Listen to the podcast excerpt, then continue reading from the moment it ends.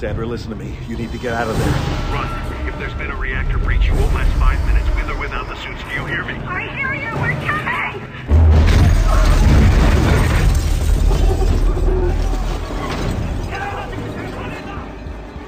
I'll meet them down there myself. Put the safety doors on manual override. Joe, I cannot do that. Keep the doors open. My wife is still in there. That clip you just heard was from the film Godzilla, which is the film that I am reviewing for this episode of the Silver Screen podcast. I am Jared Boomer, and I'm going to talk about what I liked about Godzilla, what I didn't like about Godzilla, and if it is worth your time seeing in the theaters or if you should wait until it comes out to Redbox, Netflix, one of those places. Um, so some things I liked about Godzilla is that it has, I guess, really the strong suit of the whole film is amazing special effects. The monsters look very, very real. Everything is very, very realistic looking. The destroyed cities look extremely real that the monsters fight in. Everything has been done to the utmost of quality and the highest level of uh, special effects that you can do. And it's really extraordinary to watch the special effects in this movie because that is really what the film focuses on. That's the big focus of the film is Godzilla and everybody wants to see some great monster battles which you get in this film and also some some good character development which doesn't really happen and I'll talk about here in a minute, but definitely special effects are one of the strong suits of this movie. Also, another strong suit of this movie is the really great music. Alexander Desplat is the one who composed all of the music for this movie. He's worked on numerous films such as The King's Speech, The Tree of Life, The Ides of March, Argo, uh, The Monuments Men earlier this year, The Grand Budapest Hotel. He does a lot with Wes Anderson. And that really shows in this movie because music is important in this film. It helps build the mood, it helps set the tone of certain scenes, especially with the monsters. There's not like a lot of dialogue to go off of there, obviously, because they are monsters, but the music helps set the mood and really set the scene for what's about to happen. And they do a very good job of that in this movie.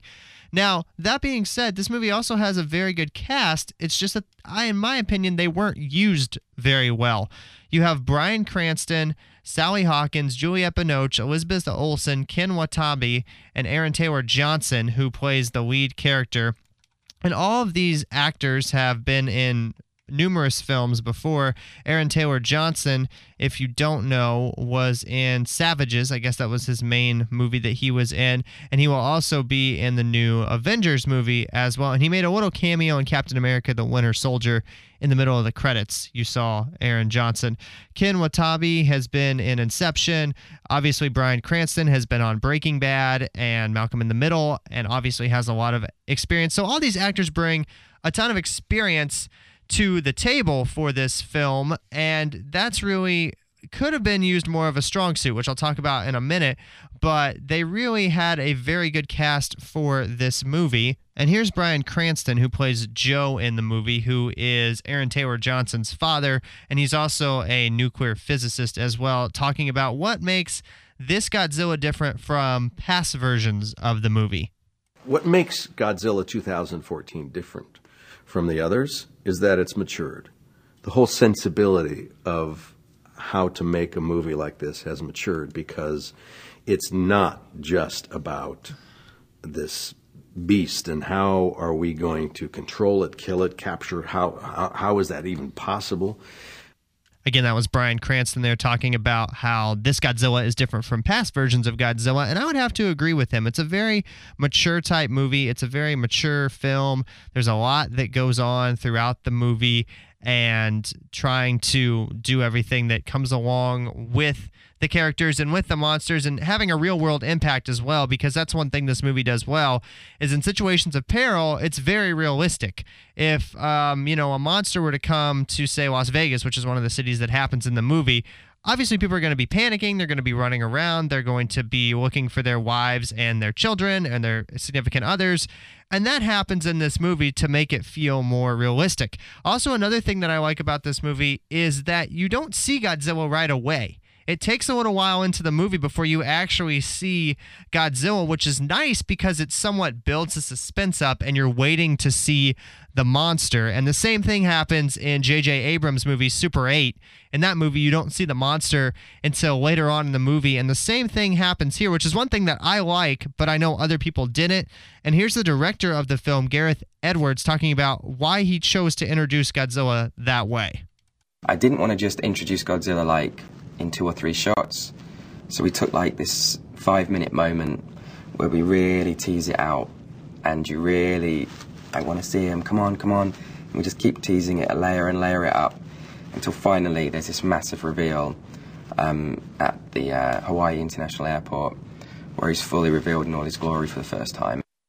Again, that was the director of the film, Gareth Edwards, talking about why he chose to introduce Godzilla the way he did, which is another thing that I liked about the movie. Now, moving into some things that I did not like about the movie, and that would have to be that although there is this great cast, and although there is people in this movie that have years and years of acting experience and many, many other roles, so it's not like it's a it's a rookie cast in this movie. It's pretty well known with all the people that are in this film. But that being said, there's really no character development in this movie. There's times in the movie where you should feel for certain characters and you should be sad that they are, you know, dying or that they're in perilous situations and you just don't feel that really. There's no connection between Bryan Cranston and Aaron Taylor Johnson, which there should be because there's a father-son relationship there, but it doesn't get worked out very well and it doesn't allow time to develop and you just don't feel for that father son relationship. Also, Aaron Taylor Johnson, who plays Lieutenant Ford Brody, has a wife who is played by Elizabeth Olsen and also a son. And you don't really feel for those characters either, as far as that connection. You feel like the father son relationships, the two that were in this movie, I felt just should have been strengthened more. I should have more of an emotional connection to them than I did. And that being said, a movie that came out a few weeks ago that is kind of in the same genre, Spider Man 2, I thought did a great job with emotional connection. You felt for Andrew Garfield as Peter Parker. You felt for Emma Stone as Gwen Stacy. You had in a connection to these characters, and you don't have that in Godzilla. Another thing that I didn't like is that the movie was somewhat long at certain points. The first 30 minutes are really trying to set it up. As Gareth said, you know, he doesn't introduce the monster until later in the movie, which is something I liked, but you need something to fill that time before the monster shows up. And I know they're trying to build suspense, but it felt like they could have done a little bit of a better job with that. So the first 30 minutes were a little slow, trying to set some stuff up. There was some action in the first couple of minutes.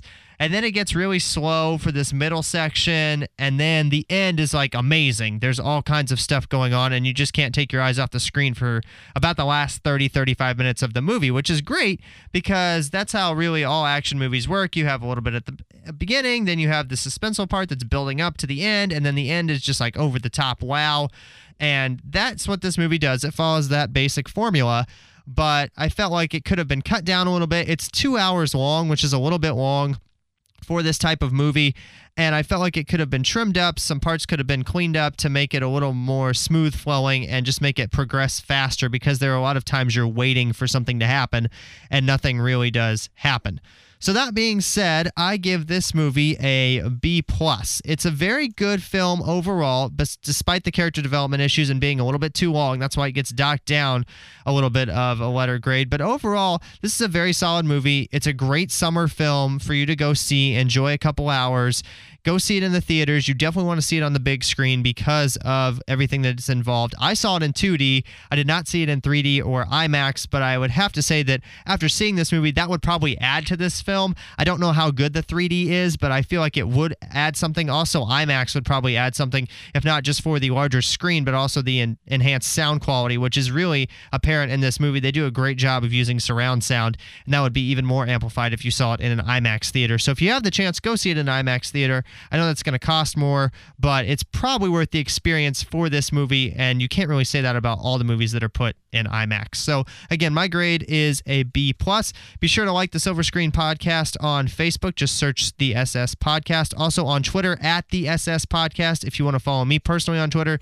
that is at Jared Boomer. And you can listen to the podcast on iTunes, also Stitcher Radio. It's on the TuneIn app as well. You can get it many different places, and also by following on Facebook and Twitter. That's where where it publishes first. So you will see it there before you see it anywhere else.